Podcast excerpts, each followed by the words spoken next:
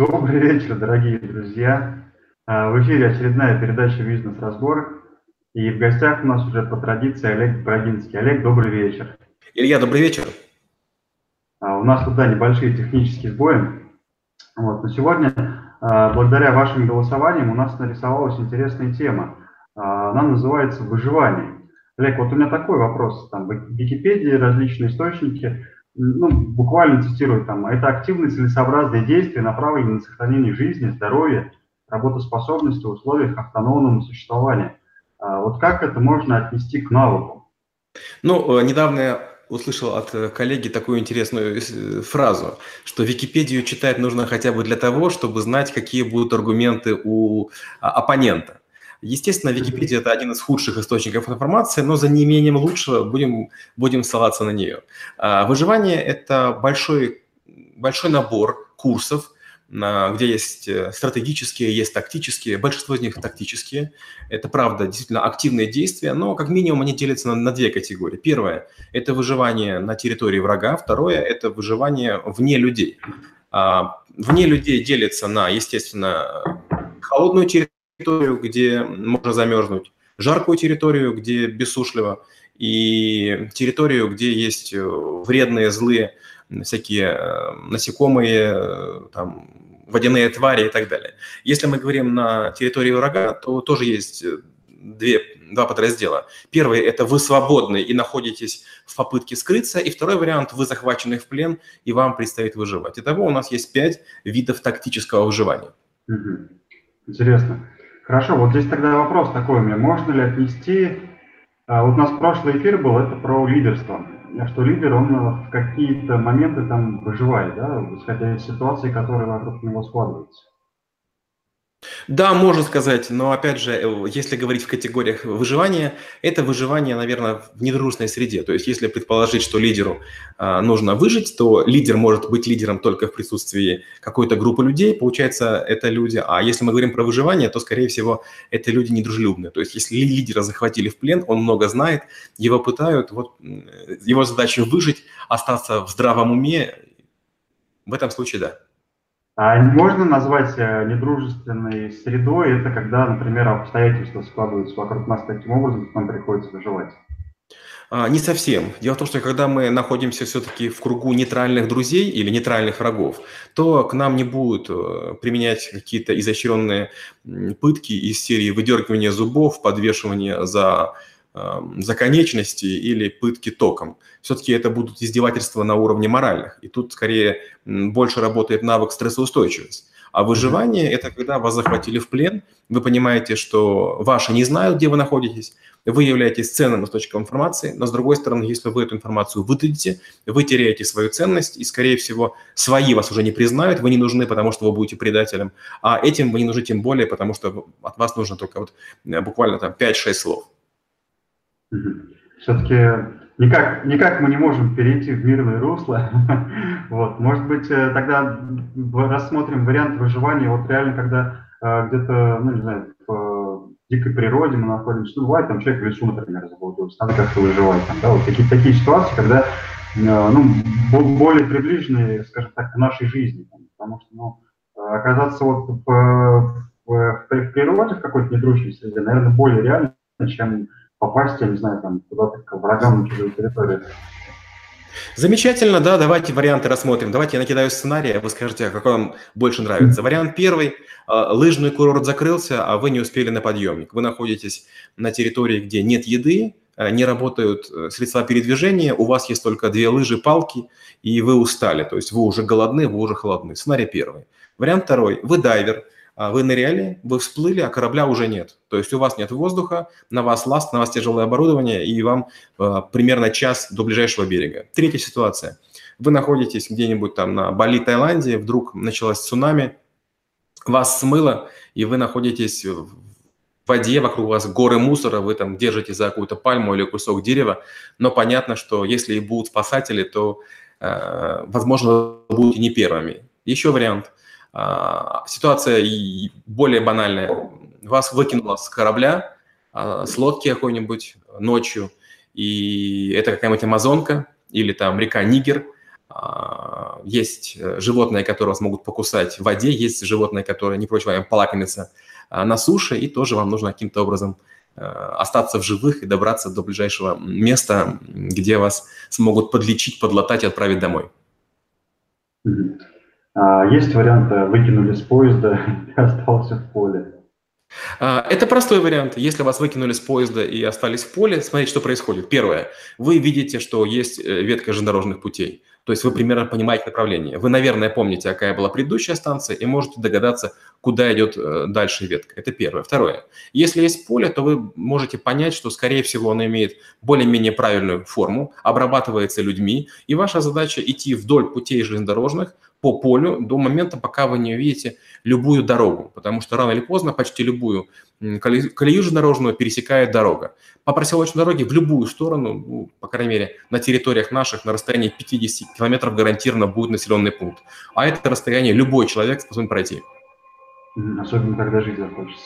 Хорошо, тогда вот э, у нас впереди лето все-таки. Надеюсь, оно будет такое теплое, жарко, и люди смогут попасть в какие-то интересные страны и поплавать.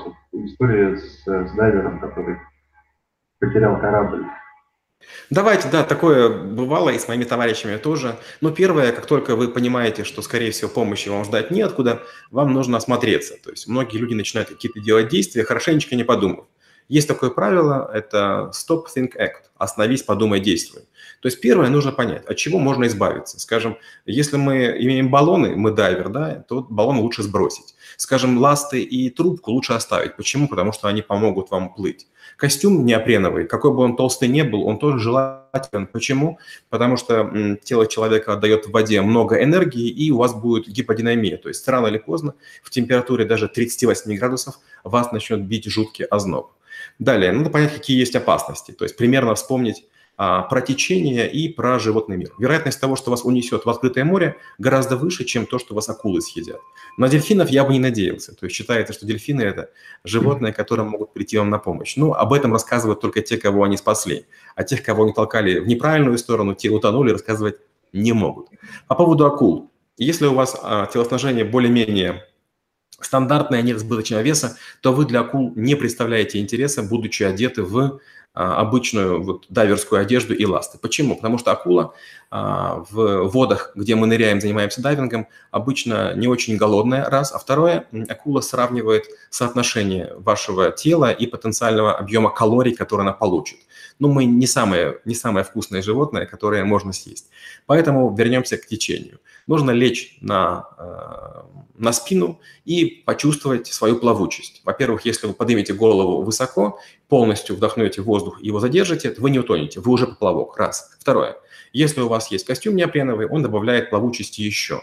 То есть, если вы не будете делать глупостей, вы точно не захлебнетесь. Теперь задача понаблюдать, куда вас тащит течение. Ну и, естественно, либо использовать это течение, либо плыть наискосок, потому что плыть против течения вы устанете и далеко не продвинетесь. А такой вопрос интересно. Вот как вы здесь, э, ну вот если в школе говорить, э, когда начинаете изучать этот навык, какие способы, там, например, ну, диагностики, как определить какой-то уровень человека, вот этапы и ну, точки развития или роста, да, чтобы ну, продиагностировать, понять, в какой стадии он находится, ну, потому что ну, выживание там в, в открытом море, там, ну, один момент, да, я так понимаю, что у вас там целый цикл, там разных вообще направлений происходит обучение. Да, у нас пять циклов, они все разные, я, я примерно их озвучил. Но первое, мы никого не тестируем, потому что это не имеет никакого смысла. Мы, к сожалению, люди асфальта, и даже те, кто родились и прожили в деревне, они мало чего умеют. То есть, если есть корова, мы можем ее подоить, если у нас есть ведро. Если у нас ведра нет, то подоить, наверное, мы можем там с, с бредливостью попить этого молока, но мы дальше с ним не знаем, что делать. Поэтому есть ряд навыков, которые мы просто учим и не расспрашиваем ни о чем. В первую очередь, это, конечно же, то, как одеваться. Если вы идете куда-нибудь, вы должны постоянно помнить о том, что вам необходимы различные приспособления. Вот, скажем, попробуйте такой прости сами тест. Вот какие пять предметов вы бы взяли с собой на необитаемый остров? Многие говорят это пареную книгу, или там книгу по выживанию, или там стекло увеличительное, или нож, или соль, или спички, но почти все из этого не нужно. То есть гораздо полезнее лопатка, чем нож, потому что лопатой можно и от животных защищаться, лопатой можно копать, на лопате можно жарить что-нибудь. То есть лопата более универсальный инструмент. Опять же, всякая, там, любая веревочка полезнее книг по выживанию, потому что из нее можно много чего сделать. Второй э, уровень после одежды – это, естественно, умение вязать узлы. Человек, который надеется выжить в дикой природе, ну, должен уметь вязать где-то от 10 до 100 узлов. Это узлы, которые самозатягивающиеся, чтобы делать силки, допустим, на птиц или других животных. Это узлы, которые, скажем, очень быстро крепят вас, а, ваше тело к дереву, потому что люди часто погибают не потому, что а, им там хочется есть, а от того, что переохлаждаются. И поэтому вне зависимости от сезона лучше спать таким образом, чтобы не касаться земли, будь она холодная или будь она мокрая. Э, третье – это подготовка психологическая. То есть многие начинают паниковать, ощущая сухость во рту. Но человек может трое суток быть без воды спокойно, и вот не знаю, откуда это пошли слухи, что сутки без воды человек умирает. Нет, если вы будете двигаться экономно, дышать разумно и там, не увеличивать площадь испарения, вы сможете долго продержаться. Потом по поводу еды. Считается, что без еды там можно прожить не очень долго. Ну, можно вспомнить Мересия, можно вспомнить подготовки космонавтов. Вы сможете крайне долго быть без еды, если не будете чересчур быстро двигаться, чересчур много дышать и носить тяжелое. Одежда, узлы, э, психология. Да, да это, это три, три важнейшие вещи. А вот такой момент. Я просто в школе еще у нас, ну, мы занимались туризмом, в том числе экстремальным туризмом. И у нас такие были зимние переходы на лыжах с рюкзаками. Там, ну, за 7 дней нужно было, там, например, 100 с лишним километров пройти. Реально там э, у тебя есть просто карта, точка, какой-то там пункт, куда нужно прийти, отметку, чтобы сделать. И пока ты идешь, там, ну, бывает, э, река там на лыжах по льду, там человек провалился, там как раз все фигни помогают его там вовремя достать. А вот э, вопрос такой, можно ли считать, что вот туризм в таком виде, это как, вот, не знаю, как основа, да, вот этого желания? Нет, скорее всего нет. Объясню почему. Потому что э, выживание в реальном мире наступает тогда, когда вы лишены поддержки других людей, раз, или остальные люди слабее, чем вы, или ранены.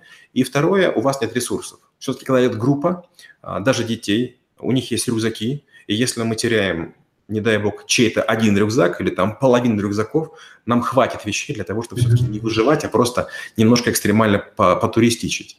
А вот если, скажем, все эти люди будут ранены или там, скажем, заболевшими, а вы один будете здоровый их тащить, вот тут начинается выживание. То есть выживание начинается, когда уровень вашей подготовки и оснащенности не соответствует вероятности выжить.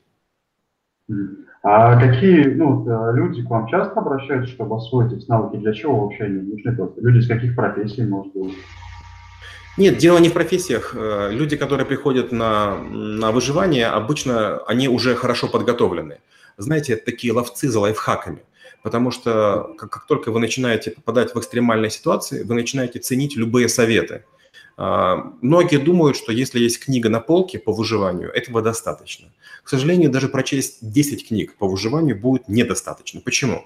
Потому что вы будете знать что-нибудь про нашу там среднерусскую полосу или там про украинские степи, а не дай бог вам не повезет, и вы там потеряетесь там в лесу Ганы или там, скажем, в какой-то Камбодже. Там будет неизвестное растение, неизвестное животное, что есть, что пить непонятно. И поэтому нужны такие общие лайфхаки. Например, как определить, можно ли есть гриб или какое-то растение? На наших территориях считается, что вот если вы потрогали на язык, и он горький, значит, его есть нельзя. Но, к сожалению, это не так, потому что есть территории, на которых кроме горьких грибов больше нет ничего. То есть вам придется вообще голодать. Поэтому один вариант простейших. Вы берете листик или там корешок, или там этот гриб, растираете в руках и кладете его на локоть. Держите около 15 минут. Если раздражение кожи наступает, то с большой вероятностью это есть нельзя. Если, если раздражение не наступает, вы можете маленький кусочек съесть. Далее. Многие считают, что наличие льда приводит к тому, что человек от обезвоживания э, не умрет. Но, к сожалению, это не так. Есть лед или там снег, это крайне глупо, потому что вы тратите гораздо больше энергии на растапливание льда, чем на то, чтобы просто воду подогреть лучше взять все-таки воду в какую-то там емкость, если есть пакет, презерватив, все что, все что угодно, что у вас есть, и на, на теле немножко поддержать. То есть пить холодную – это плохо. Только вы выпьете холодную воду, вам тут захочется в туалет, и вы бесценную жидкость из себя выпустите. А какие вот э, стандартные ошибки, например, не знаю, людей, которые... Вот мне интересно, а вы, в... человек у вас теорию прошел в школе, а практику куда его отправляете? В пустыню? Да нет, как раз опять же, люди, которые приходят за учебой, как правило, они сами в состоянии себе устроить много, много всяких хитростей без, без школы. Ну, смотрите, допустим, когда мы занимаемся узлами. Узлы – это навык, который позволяет, наверное, там, процентов на 40 сделать свое пребывание в лесу, в пустыне или в снегах более комфортным. Но надо просто приучиться и носить обувь в таких ситуациях, когда вам грозит некая там, ситуация сложная, кевларовую. Скажем, мои швейцарские горные ботинки, я в них ставил кевларовые шнурки. И если вы знаете всего лишь два узла, это пьюсик и это стремя, эти два узла позволяют вам забраться почти на любое дерево, почти на любой провод, вот на что бы то ни было. К счастью, наша планета уже настолько насыщена искусственными предметами, созданными человеком, что, э, по сути, мы живем в джунглях металла и проводов, а не деревьев и там, ядовитых животных. А я вот слышал, по-моему, на каком-то эфире мы с вами разбирали, может быть, в школе у вас история была, когда женщина на шнурках смогла себя поднять на какой-то этаж. Я вот просто не видел эту картину, интересно, прямо вот на двух шнурках можно забраться по зданию. Да, абсолютно верно. Если у здания есть громоотвод, это получается такая ржавая, ржавая полосочка, то с помощью двух шнурков вы можете забраться по ней наверх. Получается, у вас э, пьюсик – это узел, который перемещается по э, громоотводу. Когда вы его тащите вверх, он движется свободно, но под действием тяжести силы э, тела он затвердевает, а стремя – это такой узел, куда вставляете ногу, и после того, как вы ее чуть ослабили, вы можете передвигаться выше. Ну, то есть такого сложного в этом ничего нет. Да, два шнурка позволяют человеку средней комплекции, средних там, сил забираться да, высоко. А, нужно будет как-нибудь прийти и записать этот процесс, потому что это очень интересно посмотреть на самом деле. Вот, а так, такой вопрос, вот, ну, вы уже, наверное, много людей, которые проходили у вас эти курсы, а, стандартные ошибки людей, ну, не знаю, может быть, у которых есть какой-то базовый уже навык или нет, вот, в экстремальных ситуациях, а какие стандартные ошибки человек совершает? Ну, стандартные ошибки совершаются, к сожалению, не в ситуации, они совершаются заранее. А, чему я учу? Где бы вы ни находились, все время помните, где выход, где какая сторона света и где какие ориентиры. То есть даже если вас везут куда-нибудь там на автомобиле, неважно, э, вы видите дорогу или не видите, есть две хитрости. Если вы дорогу не видите, вы вполне можете в голове рисовать карту. Все-таки даже если вы связаны в багажнике и машина движется, вы можете понимать, направо или налево. Только вас везут, примерно оцениваете по уровню шума, какая скорость, и считайте, там, скажем, секунды. И таким образом в голове можно нарисовать карту, хотя вы поймете, где вы находитесь. Если вы находитесь в каком-то автобусе туристическом или грузовичке, вы можете смотреть там на высокие горы, на линии электропередач, на какие-то другие объекты, которые издалека видны. Ваша задача в голове всегда иметь карту. Или помещение, или территория. Если у вас это есть, это большое подспорье, это помогает вам где-то, наверное, в половине случаев. Это первое, о чем нужно думать. Второе. Если ситуация э, вот какая-то такая, вы находитесь в автономности, надо начать с самодиагностики. Что болит э, и какие повреждения. Потому что даже сильный, не голодный человек, скажем, получив перелом ноги, он, скорее всего, наделает кучу ошибок, истечет кровью и так далее. Или, там, скажем, э, если нек- некие виды артерий будут пересечены, то зажимание их просто рукой не поможет. Надо понимать, из чего можно сделать жгут, еще можно сделать шины, и, естественно, не надеяться на то, что вас найдут. Потому что, к сожалению, фильмы, которые вот э, всякие сериалы и боевики нам показывают, там ниоткуда появляются рейнджеры, сотни вертолетов, человека спасают. В реальной жизни это не так. С большой вероятностью никто вас искать не будет. Почему? Потому что вы никому не сказали, где вы находитесь. Поэтому э, третья ошибка – это всегда кому-то говорить. Портье, гостиницы, э, и, или не пользоваться услугами каких-то сторонних переводчиков. Мы же пытаемся сэкономить. Даже если у вас будет дорогая страховка, но вас повезли какие-нибудь э, перевозчики, которые никому не сообщают, они просто домой вернутся, вечером поужинают, спать, лягут, понимая, что вас гарантированно там где-нибудь съедят. А если вы хотите, вам нужно иметь не только страховку, но и перевозчиков, которые будут за вас отвечать. Ну, получается, да, тогда э, все-таки основа медицинской помощи, вот эта самая диагностика, когда что поломано или что отказало, ну, наверное, такой все-таки базовой составляющей, да, потому что, наверное, как правило, когда попадаешь в ситуацию неопределенности, как вы говорите, в ситуацию выживания на территории врага, ну, наверное, уже физические повреждения получены. Да, конечно. Значит, у нас еще и медицинская основа. Хорошо.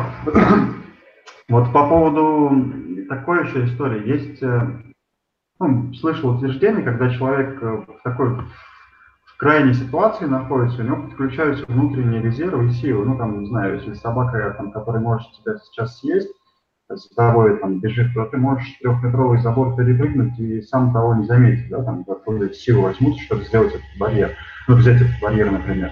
А, или такой момент, когда очень-очень все критично, то человек э, неосознанно делает самые правильные действия да, в этот момент ну, для того, чтобы вот у него был единственный шанс из миллиона выжить или спастись, он сделал именно эти действия. Но в этот момент он ну, не понимал, что он сделал. Ну, опять же, к сожалению, это два мифа. И вот мифы – это там а, тоже одна вещь, которой мы работаем. Миф о том, что люди в стрессовой ситуации получают ресурс от организма или второе дыхание, это, к сожалению, не так. Об этом рассказывают люди, у которых все получилось. То есть это системная ошибка выжившего. Но, к сожалению, наша память имеет такую неприятную особенность. Если у нас все получилось, она постоянно это разукрашивает, дорисовывает, и нам кажется, что было некое чудесное вмешательство. В обычной ситуации большинство людей цепенеют и застывают, и ничего сделать не могут. Это А. И ответ Б. Если вы будете пытаться перемахнуть трехметровый забор, да, может, может быть, вы от собаки и спасетесь. Но при этом на заборе, например, могут быть а, битые стекла, специально в бетон вмонтированные, или а, колючая проволока, или с другой стороны будет обрыв, и вы покатитесь, и вы сильно повредитесь. Нет, наоборот, никаких экстремальных движений лучше не делать. Собака не самое грозное препятствие. А, многие собаки и другие животные атакуют только в случае, если вы бежите. Например, в Африке э, много есть мальчиков и мужчин, которых не очень уважают. На них есть следы укусов обезьян. Вот их называют трусами. Почему? Потому что гориллы и другие крупные обезьяны часто преследуют, э, скажем, э, тех людей, кто там с ними столкнулся. Но кусают только те, кто поворачивается спиной. Если вы тут же, неважно, какой вы там крупный, мощный, есть у вас оружие или нет, но вы ляжете и э, сгруппируетесь и покажете свою покорность, то горилла вас понюхает, может даже пару раз шлепнет, но точно не будет кусать. А собака кусает и многие другие животные в том случае, если вы начинаете бежать. Я услышал такую еще вещь, что собаке можно, если попасть точно в нос, то, скорее всего, это будет ну, летальный. Илья? А вот вы пропал? Я слышал такую вещь, что если собаке попасть э, в нос точно прямо, то, скорее всего, для нее это будет летально. К сожалению, нет. Если вы собаке попадете в нос, то, э, то вы, наверное, волшебник. Есть два мифа. Да, первое, что собаке можно попасть в нос, это маловероятно. И второе, отцы любят своих, вернее, учат своих дочерей, что можно хулигану попасть коленом в пах. К сожалению, хулиганы об этом знают, и их улица давно проучила. То же самое и собака, она не желает, чтобы попали ей по носу. Я бы на это не надеялся. Если вы профессионально не пробовали это делать раз тысячу, э, я бы этого не делал. Я такой пример приведу. Э, у летчиков, э, вернее, у инструкторов, которые учат летчиков, у них есть такая грустная присказка, что, к сожалению, в ходе анализа или разбора полетов почти каждое действие, совершенное молодым летчиком, оно ошибочно. И им даже не объясняют, насколько много ошибок они совершили, чтобы не демотивировать. Им просто говорят, продолжайте летать. И вот с количеством повторений у вас получается попадать ногой в пах, у вас получается правильно с собакой справляться и так далее. А вот такой момент тогда. Эм, какие, ну, какие навыки человеку нужно в первую очередь освоить? Там, если понятно, что к вам в школу не все могут попасть, да, вот, ну, кто-то хочет для себя что-то освоить. Но я, например, для себя сейчас э, пробел такой обнаружил, что вот медицинская первая помощь, я там много вещей, например, не знаю, хотя это, там, в принципе, без труда можно найти в интернете, там, да, и как-то освоить. Вот, я не знаю, ваши рекомендации для людей, которые никогда не попадали, скажем, в ситуации, там, где нужно выживать, там, искать все эти все пути, э, которые об этом, может быть, первый раз услышали, что какие-то навыки необходимы, там, да, что можно там по, чтобы как забраться куда-то. Вот, э, ваш совет тем, кто ни в школу не попадет, не хочет освоить какие-то навыки, какие порекомендуете? Ну, давайте вернемся к тому, о чем мы говорили. Можно ли этому научиться через интернет и можно ли этому научиться через книги? Книги, даже хорошие, даже системные, они содержат обычно наборы советов. Вы знаете, как кулинарные рецепты, они вам не помогут, если у вас свадьба впереди. Все равно кому-то нужно из готовых рецептов э, сделать меню. Рецепты без меню – это ничто. Также и миллиард советов, которые будут в сотне замечательных книг, они тоже вам не помогут выживать. А, опять же, интернет. Э, вот мы все считаем, что интернет есть. Но опять же, когда приходит ситуация, мы думаем, почему раньше мы не посмотрели. Поэтому первый совет все-таки, если вы об этом задумываетесь, то действительно начать или читать книги, или смотреть видео. Если мы говорим о том, э, можно ли только зная выживание выжить, к сожалению, нет. Первая медицинская помощь – это отдельный навык в школе трэблшутеров, и об этом мы очень долго говорим. Второй, опять же, очень важный навык – это самозащита. Мы проходим 170 э, точек, куда бить, и 180 точек, чем бить. То есть, к сожалению, вот нет такой таблет, таблетки волшебной, чтобы вы выучили один навык и стали суперменом. К сожалению, нужна их большая совокупность, поэтому у нас с вами уже 20 выпуск. Интересно. Ну, хотя бы, да, друзья, начать надо читать, и вот медицинская помощь, ну, не знаю, там, да, раньше в школе было ОБЖ, я сейчас просто, к сожалению, не знаю, есть оно или нет, но вспоминая так где-то мутно через поток такого времени, наверное, все-таки были там интересные какие-то вещи, просто когда они вот не, не, не отложились в голове, вроде и практика была. Вот, ну хорошо, вот какие-то физические вещи, допустим, там, ну, попал человек в ситуацию, что-то он не знает, но все равно первое, мне кажется, что нужно сделать, это э, ну, психологически успокоиться, морально, потому что ну, когда человек, вот, как вы говорите, сломленно ждет какой-то помощи, он может просто лежать и стекать кровью, и ему скажет, да пропадя, ну что там, да, кто-нибудь найдет, нет, ну пусть там умру.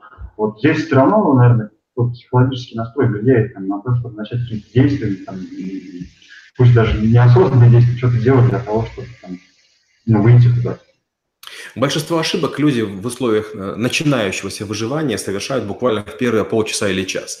Например, люди бросаются вплавь, сбросив с себя одежду, и потом с другой стороны не могут согреться, не могут одеться.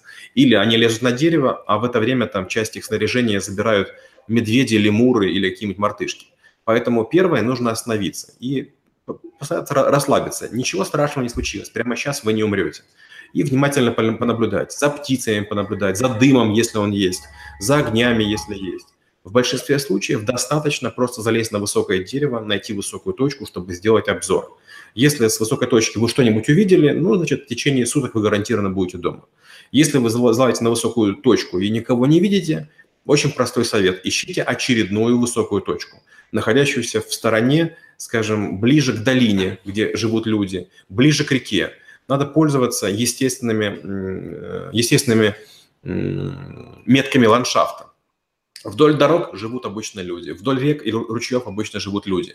Люди живут не в горах, а все-таки в долинах. Поэтому вот ищите места, где вы бы захотели построить, построить свой дом. И надо помнить, что я, я уже говорил, наша земля настолько плотно заселена людьми, настолько много разных у нас плантаций, полей, э, территорий разработки каучука, там, выращивания пшеницы и даже марихуаны, что с большой вероятностью вы наткнетесь либо на людей на поселении, либо на рейнджеров, либо на контрабандистов, либо на военных. То есть главное не паниковать и осмотреться, да, как изначально было. Ну хорошо, тогда наверное, на выживание, я так понял, что эту тему раскрывать, наверное, можно очень-очень долго, и все-таки все это теория, которая в практике, ну, наверное, ни к чему не приведет, да. А, исходя из того, что вот читать книги, ну, наверное, читать книги и какие-то вещи, может быть, практиковать, да, если есть лес рядом, там, посмотреть, э, уже как, как бы в мини-ситуации в какой-то там, э, где мох там растет, как на высокую точку забраться. Ну, смотрите, да, к сожалению, каждый навык, вот мы когда говорим, он кажется с одной стороны сложным, с другой стороны простым, но если вот прямо сейчас любого человека закинуть в такую среду неблагоприятную, то, к сожалению, начнется горе, слезы и отчаяние. А, есть такая фраза «марафон бегут на руках». Это означает, что если ноги не бегут, вам нужно двигать сильнее руками. А, движение рук запустит ноги, и движение рук вентилирует легкие. То же самое выживание. Выживание начинается в голове нужно при, приготовиться к тому, что вам там два или три дня будет холодно, два или три дня будет голодно. Э, вот просто надо к этому привыкнуть, потому что примерно, наверное, процентов 98 людей, э, будучи уставшими, голодными, начинают капризничать как дети. Но от того, что они капризничают, плачут, рыдают или какие-то крики совершают, к сожалению, ничего не произойдет. Наоборот, крики на многих территориях привлекут животных, которые с удовольствием полакомятся там, таким э, беззащитным человечком. То есть мы для ягуаров, пантеры, знаете, ничуть не, не сложнее, чем морские гребешки. А вот такой сейчас момент почему пришел в голову. Вот зимой, да, бывает часто же, ну вот э, раньше точно, люди же между деревнями, там, например, просто шли там, и метель начиналась, и вот заметал, ну, человек, я слышал, что в такой момент, когда ну, метель там, или он замерзает, он ну, спать хочет и прикладывает уснуть, и как раз ну, самая опасность, да, что если он лег э, уснул, то все, гарантированно, что он замерзнет. То есть и мороз как раз и вот э, вызывает, да, вот это чувство, не знаю, сна, там, лечь согреться, и вот здесь вырубаешься. Вот такие моменты здесь как э, людям быть? Ну, две хитрости. Первая хитрость. А, если вы куда-то далеко перемещаетесь и берете слишком высокий темп, с одной стороны вы согреваетесь, с другой стороны вы истощаетесь. Истощенность плюс согрев вас станет поспать. Если вам будет чуть-чуть прохладно, и если вы будете держать темп чуть меньше, чем можете, вы не устанете, не выбьетесь и спать не захотите. Опять же, если вы хотите спать, страшного ничего нет. Почему люди замерзают? По нескольким причинам. Самая высокая отдача, мы уже говорили, в воде от того, что у них есть голое тело. Вода отдает, вернее, голова отдает воду процентов, наверное, 20 энергии. Если мы говорим про снег, это другая ситуация. Очень важно на снегу не лежать. Получается, если есть такая необходимость где-то в поле переночевать или там где-нибудь в снегах, надо попытаться найти какие-то э, ветки. Прекрасно подходят еловые. Если нет еловых, надо найти, может быть, сухую траву. Знаете, такие есть а э, такие камыши там, какие-то другие растения. Вам нужно их сделать столько, чтобы примерно 4-5 сантиметров после утолщения э, вот у вас был этот слой из вот такого вот компоста. Получается, что воздух, который находится вот между этими, между этими стеблями или между еловыми иголками, он как раз будет вашим термосом. И так сверх, снизу мы сделали некий, некий такой поддон себе. Сверху то же самое нужно сделать шалаш. И даже если нас сильно занесет снегом, хватает э, буквально дыхания, чтобы согреть. Например, вот эскимосы, когда делают свои иглу, да, вот из, из снега прессованного, делают себе кирпичики и делают круглое помещение. Одной свечи достаточно, чтобы поддерживать температуру. Одной свечи достаточно. То есть, если вы будете просто дышать во время сна, ну да, может быть, температура там упадет градусов, там, не знаю, там, до 12, до 14. Но это температура всего лишь холодной воды. То есть, вы от этого не заболеете, не умрете, не погибнете.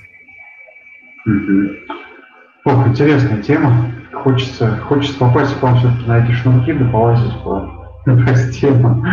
Вот, ну или посмотреть, как люди это делают. А, друзья, спасибо, что были с нами. Э, тема выживания, да, я просто, когда эту те, тему, наверное, народ голосовал, и я так из всех выбрал, я думал, что это выживание там в естественной среде, в обстоятельствах, да, это больше да, стрессоустойчивость, всяким таким ситуациями, которые не враждебны нас. Вот. Но если у вас нет физических э, способностей или навыков, которые там, помогут вам выжить в, в экстренных ситуациях, то просто, э, как сказал Олег, э, в голове для себя успокойтесь, остановитесь, осмотритесь. И уверен, что в спокойном режиме, в спокойном состоянии обязательно найдется какой-то выход. А будете паниковать, скорее всего, приведете себя печальным каким-то последствиям. Вот. А благодарю э, партнеров, которые участвуют в создании, уча, участвуют в создании этой передачи. Это как раз и школа Олега, школа трэбл-шутеров. Вот, там, э, сколько у вас уже, Олег, 100 навыков э, в школе? 144. 144 уже. Растете с геометрической прогрессией. Вот, да, подробности там о навыках, которые Олег разбирает, можете спросить у него в Фейсбуке, он отвечает на многие вопросы. Ссылка будет под, под видео. Вот. Э, ну и голосуйте за очередные темы, у нас их много. Э, впереди у нас еще минимум 80 выпусков. Вот, и тему мы выбираем, исходя из вашего голосования. Также оставляйте свои вопросы, которые мы будем отвечать. Ну и, как говорит Олег, балуйте нас своими. Вот, Олег, э, спасибо за эфир, благодарю вас. До встречи через неделю. До свидания. Спасибо большое. До встречи через неделю. Удачи.